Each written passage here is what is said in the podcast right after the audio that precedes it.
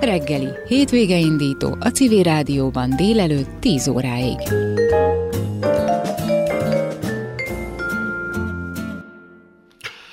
Magyarországról sok más mellett persze.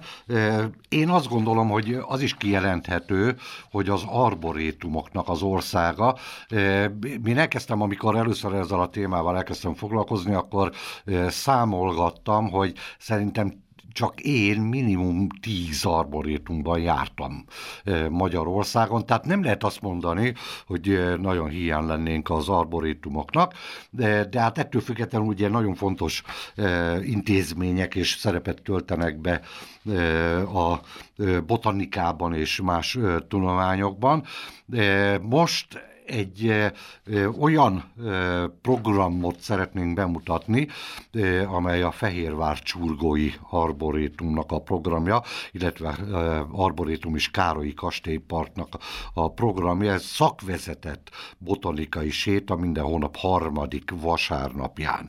Köszöntöm a telefonvonalban Zsolnai Balázs kertészmérnököt, aki egyben növényorvos, a Fehérvár Csurgói Arborétum és Károlyi Kastély Parknak a főkertésze és arborétum vezetője.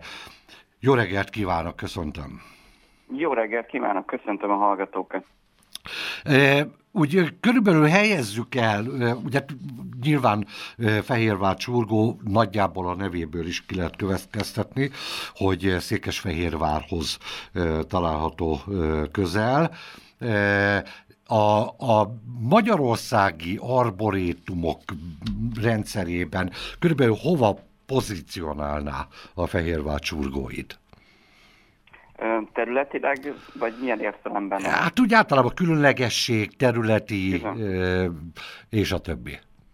Igen, a Fehérvár csurgói arborétum ugye a, egy arborétum, ami azt jelenti, hogy vannak ugye botanikus kertek és arborétumok, az arborétumoknak a fő ékessége, a fő látnivalói, azok főként a fák, így van ez egyébként a Fehérvár csurgói arborétumban is, vagyis itt főként a, amikor a kert története elindult az 1700-as években, és később ugye, amikor a Károlyi családnak a tulajdonába került, akkor egy híres tájépítész Heinrich Kochot fogadták fel arra, hogy megtervezze ezt a csodálatos angol tájképi kertet, akkor történt nagyon sok fának az ültetése, tehát nagyon sok olyan régi, hatalmas, idős fa van a kertben, ami, ami már önmagában egy gyönyörű látvány, de itt egy hatalmas tömegben vannak ezek a fák. Azt gondolom, hogy ez a fő ékessége a parknak. Emellett ugye, mivel egy angol tájképi, táj, tájképi kertről beszélünk, vannak benne gyönyörű látványelemek is, mint például egy felújított kőhíd, a, a, van egy gyönyörű tavunk, aminek van egy kis sziget a közepén egy gyönyörű gloriettel, ami egyébként az angol tájképi kerteknek jellemzője a, a látványtengelyek, a, a, a kastélynak a csipke teraszáról egy gyönyörű kilátást nyílik erre a glorietre, illetve a tóra. Én azt gondolom, a kastély és ez az angol tájképi kert, amely közel 23 hektár, 24 hektár, ez az, ami igazán vonzó ebben az arborétumban a, az elhelyezkedése, a, a látvány, a, kilátás nyílik a Csókakőivárra, a Vértesre, úgyhogy ez az összkép, ami miatt érdemes eljönni és tenni egy gyönyörű sétát az arborétumban. Ugye azt e, tudjuk, hogy Magyarország kastélyainak a, a döntő többségénél vagy angol, vagy francia e, stílusú kertet alakítottak ki. Mi az alapvető különbség a kettő között? Az angol tájképi kert egy inkább inkább egy ilyen szabadon hagyott, hagyjuk benne, hogy a természet kibontakozzon, picit a természetesség felé törekszik, így van ez itt is, vannak nyírt és nem nyírt gyepfelületek, tehát hagyjuk egy kicsit szabadon nőni, mintha megállnánk egy, egy mező vagy egy erdő szélén is arra ránéznénk, tehát uh-huh. ezt mhm. próbálták uh-huh. a, a tájépítészek, illetve a kertészek visszaadni, kicsit ugye szabályozottabb környezetben, mint mondjuk egy erdő, tehát tettek bele utakat, ugye ezek az utak, ezek ilyen kacskaringósak voltak, ezzel szemben a francia kertek inkább a szabályosságra törekednek. Itt az arborétumban egyébként keveredik a kettő, uh-huh. hiszen uh, amikor uh, Koch után Hein, Hein volt az, akit a Károly család fölvett tájépítésznek, és picit átalakították, akkor tettek bele egy-két ilyen barokkosabb elemet, úgyhogy ez a kettőnek a, az ötvezete a díszudvar, és a kastély mellett található rondó az, az, az szabályos, tehát uh-huh. az inkább ilyen francia kertes, de a parknak a nagy része egy angol tájképi kert, kanyargó sétautakkal és ilyen hatalmas nyírt gyepfelületekkel, háttérben a hatalmas fákkal. Uh-huh.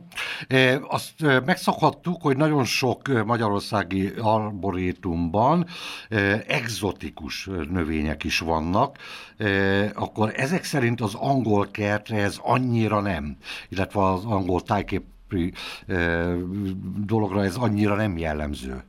Vagy azért igen?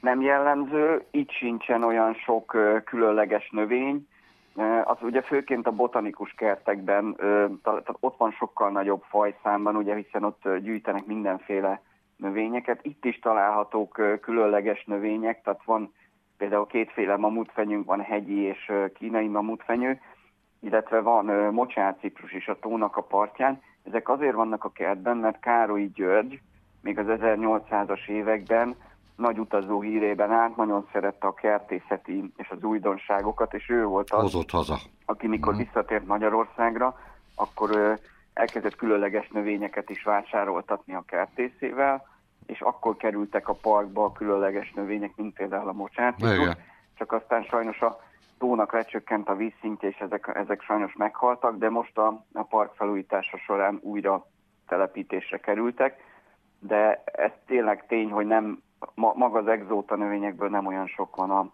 a park területén. Tehát minden harmadik vasárnap, illetve minden hónap harmadik vasárnapján van a vezetett, eh, szakvezetett botanikai séta. Eh, ez eh, milyen időtartamú, tehát gyerekekkel mennyire lehet ezen például részt venni? Teljes mértékben részt lehet venni. Mindig meg szoktam kérdezni a séta elején, hogy másfél órás vagy két órás legyen. Én akár három órásat is nagyon szívesen tartok, mert van miről mesélni, de általában nem szokott problémát okozni a két órás séta sem. Ez az angol park területén történik. Elindulunk a kastély mellől, lemegyünk a, a tóhoz, és akkor visszatérünk a kastélyhoz, és maga, maga az út, amin megyünk, az ilyen szortburkolatos út, tehát esőben rossz idő esetén is kényelmesen járható, és gyakorlatilag kutyabarát a, a, a szálloda is, a park is, tehát kutyákat is be lehet hozni. Egyébként egy, egy nyitott park, tehát bárki bármikor az év bármely szakában sétálhat a kertben. Ja, hogy itt ne, nincs nyitvatartási idő? Nincsen, nincsen, ez egy történeti parkként van nyitva tartva, uh-huh. bármikor bejöhet bárki. Maga a, a, a séta az, ami ugye szakvezetett, tehát bárki sétálhat a parkban kutyával, gyermekekkel, utána ugye nyitva van a, a szállodának is az étterme, tehát kávézó is étterem, tehát össze lehet kötni a, a sétát egy jó ebéddel, egy, egy kávézással a gyönyörű díszudvarnak a, uh-huh. a teraszán. Maga a séta az, amikor, amikor ugye szak, szakdolgokról is említést teszünk. Mikor kezdődik a vezetés, tehát minden hónap harmadik vasárnap hány órától? Kettő óra, tehát vasárnap kettő órakor indul a, a séta.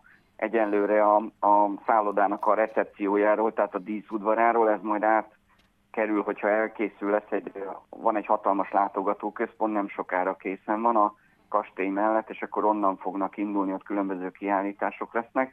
Nem sokára elkészül a, a istálónak a felújított épülete, és akkor onnan fognak majd indulni. Ott lesz egy kerttörténeti kiállítás, egy, egy családnak egy történeti kiállítása lesz, zeneterem, kávézó, büfé, tehát hogy onnan fogjuk uh-huh, uh-huh. indítani. Nagyon szépen köszönöm Zsolnai Balázs kertészmérnöknek, növényorvosnak, a Fehérvárcsurgói Arborétum és Károlyi Kastélypark főkertészének vezetőjének, hogy rendelkezésünkre állt, és mindenkinek jó sétát holnap akkor ezek szerint ebéd után kettőtől indul a következő szakvezetett séta, amelyet Zsolnai Balázs fog vezetni. Nagyon szépen köszönöm, hogy rendelkezésünkre állt, további nagyon jó munkát és jó egészséget kívánunk. Én is köszönöm. Viszont hallásra. Viszont hallásra.